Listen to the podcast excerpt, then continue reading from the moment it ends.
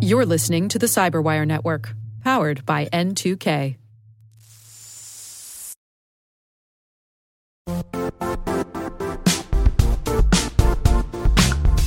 And now, a word from our sponsor, Zscaler, the leader in cloud security. Cyber attackers are using AI in creative ways to compromise users and breach organizations. In a security landscape where you must fight AI with AI, the best AI protection comes from having the best data. Zscaler has extended its zero trust architecture with powerful AI engines that are trained and tuned by 500 trillion daily signals. Learn more about Zscaler Zero Trust Plus AI to prevent ransomware and AI attacks. Experience your world secured. Visit zscaler.com slash zero trust AI.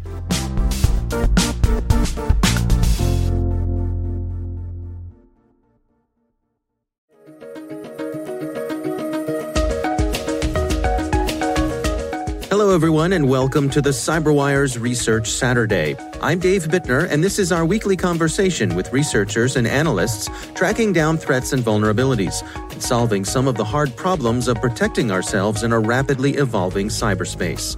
Thanks for joining us.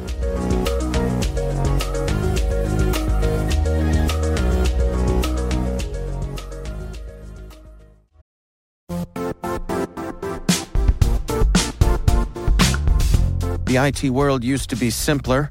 You only had to secure and manage environments that you controlled. Then came new technologies and new ways to work. Now, employees, apps, and networks are everywhere. This means poor visibility, security gaps, and added risk. That's why Cloudflare created the first ever connectivity cloud. Visit cloudflare.com to protect your business everywhere you do business.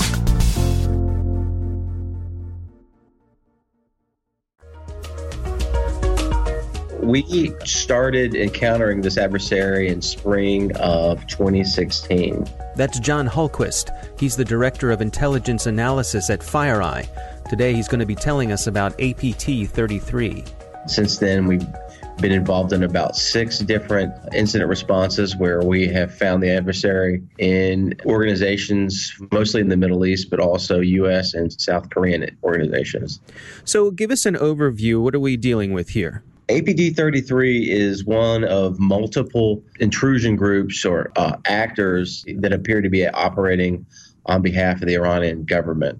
This group uh, specifically, we were able to uh, sort of draw a line around their activity to get a good idea of who they are and what tools they use and their connection to the Iranian government. But this is a group that appears to be mainly focused on cyber espionage, sort of the classic mission of gathering intelligence for, in this case, possibly defensive advantage. If you look at the targets in the in the report, you'll notice a lot of them uh, work in, in the defense industry, a lot of aerospace.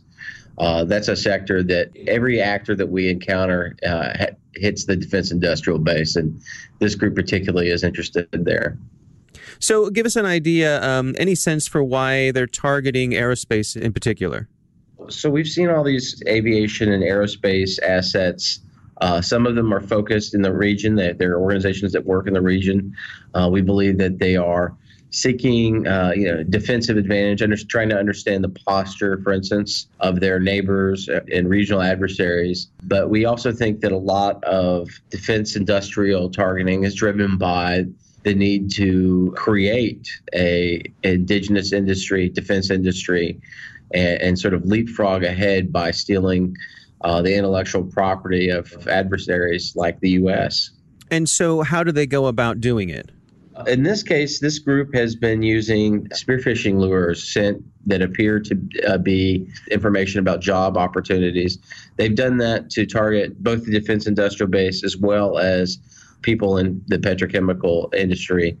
Fairly decent looking. They involve they include uh, information about the specifics of the job and the, and uh, even those equal opportunity statements at the bottom. Malicious piece of that is that they are sending these links to an HTA file, which will prompt the user to run, and then if the user chooses yes, can actually uh, launch code. What is an HTA file? Sort of a HTML executable. So, from a technical point of view, with this spear phishing, uh, it, are they is it is it technically sophisticated or is it a run of the mill campaign? It's uh, interesting. They've made a couple of mistakes. They actually appear to be using a tool that you can get in the Iranian underground. You can you can Google it and find it pretty easily all over the place. It's called uh, ALFA TEaM Shell, and the tool is is readily available and it's sort of a plug and play. You plug in whatever you want to send in your spear phish, and it does a lot of the work for you. And we know that they're using that tool because they've made mistakes, and rather than plugging their own information in, they actually sent the default information over. So they're using domain masquerading. Can you take us through that technique? So uh, oftentimes, one of the clues that we we get to identify potential targets or areas of interest are domain uh, masquerading. Uh, sometimes those domains are used as part of uh, like a malicious link. Sometimes they're used as command and control. Typically, these will be domains that appear to be legitimate organizations that are the focus of targeting or the activity. In this case, we saw a lot of domain masquerading uh, surrounding defense companies in, in the Middle East and U.S. defense companies. So these will be domains that look similar enough to the companies that they're trying to masquerade as that perhaps at first glance people wouldn't notice that there's something unusual about them. Exactly. If you if you sent, for instance, a malicious link with some of these domains, I think the average user may not notice at all. Now, you all have also identified a specific persona that you uh, say is probably linked to the Iranian government. That's right. So the X-Man persona we can link to the Nasr Institute, and the Nasr Institute is an organization which has come up time and time again with probable connections to the Iranian government.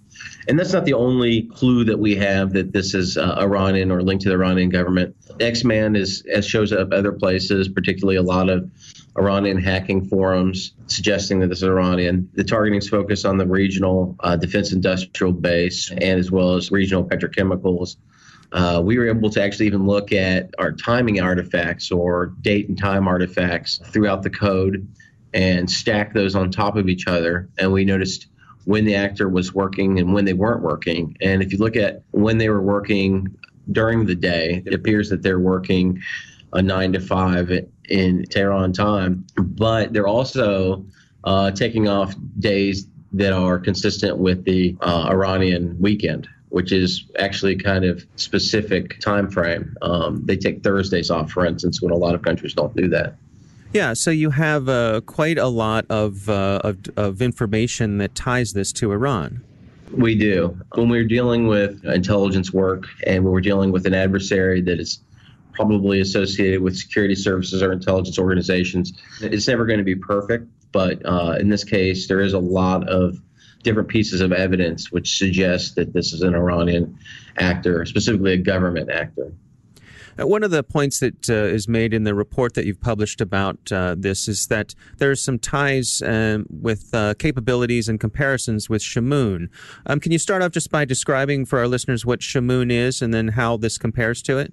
Great question. So uh, we took a look at uh, at Shamoon and and this and a destructive component that we found connected to this activity. Uh, we're actually not the only one. Kaspersky did a similar look earlier. Shamoon is the, the tool that's been used again and again in uh, destructive incidents uh, in region. It's the preferred cyber destructive tool of the of the Iranian government. When we found this destructive component associated with APT 33, you know, we were wanting to know if, if there was any connection between the two. Uh, we could not find a connection. This appears to be independent capability. The destructive component does suggest that these actors could be used to carry out disruptive or destructive missions at some point in the future. That sort of trajectory is consistent with a lot of actors who have sort of t- been taken off more classic cyber espionage mission and put into a uh, into a mission that's uh, disruptive and destructive. A good example of that would be a group that we call Sandworm, The one's the same uh, organization or, or intrusion group that turned out the lights in Ukraine. Uh, when we first found Sandworm, um, they weren't turning out the lights somewhere. They were actually quietly carrying out cyber espionage against the Ukrainian government and NATO. And we see that sort of thing all over the place. Uh, the North Korean hackers who have done destructive activity in the past are typically, when we see them, they are carrying out espionage. When we see the APT 28, the actor who was involved in uh, the DNC incidents, still to this day, the majority of their operations are classic espionage against diplomatic institutions and and uh, and governments. So, to be clear, so far, APT 33 has really only been uh, involved with espionage. You haven't seen any cases of destructive sorts of things, yes?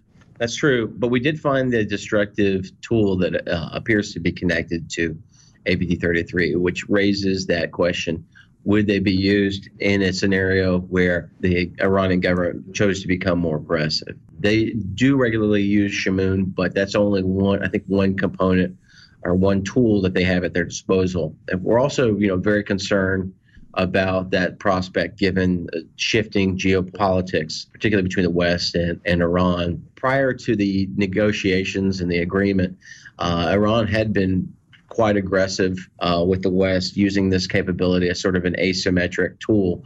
They carried out DDoS attacks, they carried out destruction in the U.S. as well as in their sort of near abroad. But uh, since those negotiations and that agreement, we've seen very little of that. Instead, we've seen a lot of that destructive and disruptive capability used in the Middle East, uh, particularly in Saudi Arabia and other Gulf countries.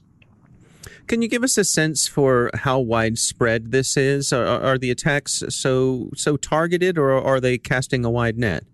Uh, they, they appear to be fairly targeted. They seem to be interested in a limited set of organizations and, and sectors. We're not seeing evidence that they are even yet really focused outside of the of the Middle East. Um, the organizations that are getting caught up in their activity appear to be right now appear to be organizations that also do work in the Middle East or have some interests there. Almost every country on earth, or many many countries, have oil and gas interests in the Gulf, and because they do business there, they are falling into this net. Uh, that's how we ended up with situations where South Korea was also affected. Uh, defense, it's not that dissimilar either. Defense companies throughout the world do business in the region. They provide arms and, and capability to Saudi Arabia and other nations.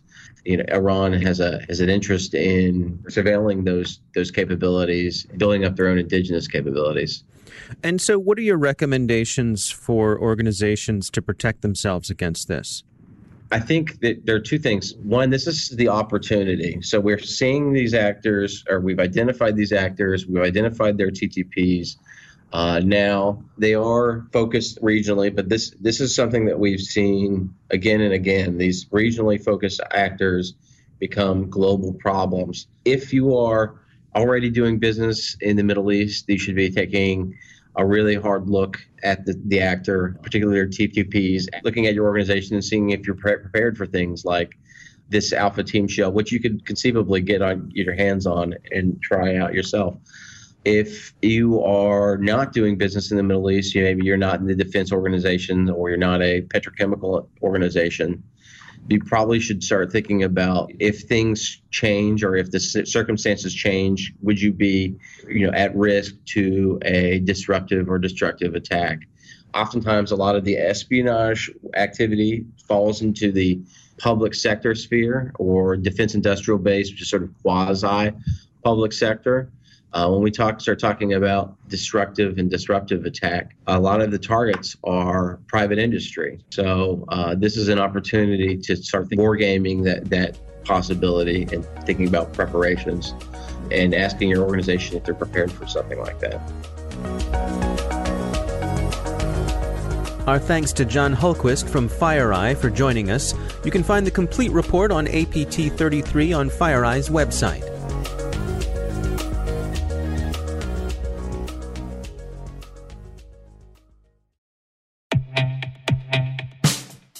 And now, a message from Cyberbit. Mastering cybersecurity is like mastering a sport. You build muscle memory through rigorous practice. Then you train as a team to foster cohesion while operating under pressure. Like athletes, cybersecurity professionals thrive on hands on simulation. But traditional courses, certifications, and open source labs won't build you a winning team. You need Cyberbit.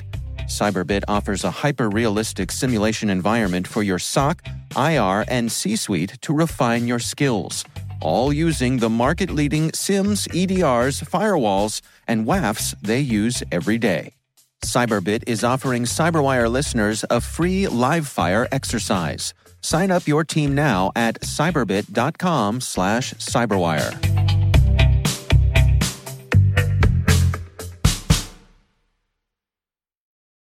The Cyberwire Research Saturday is proudly produced in Maryland out of the startup studios of DataTribe, where they're co building the next generation of cybersecurity teams and technologies.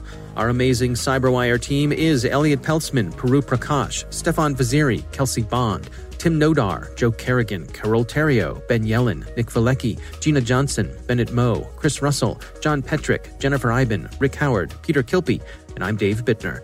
Thanks for listening.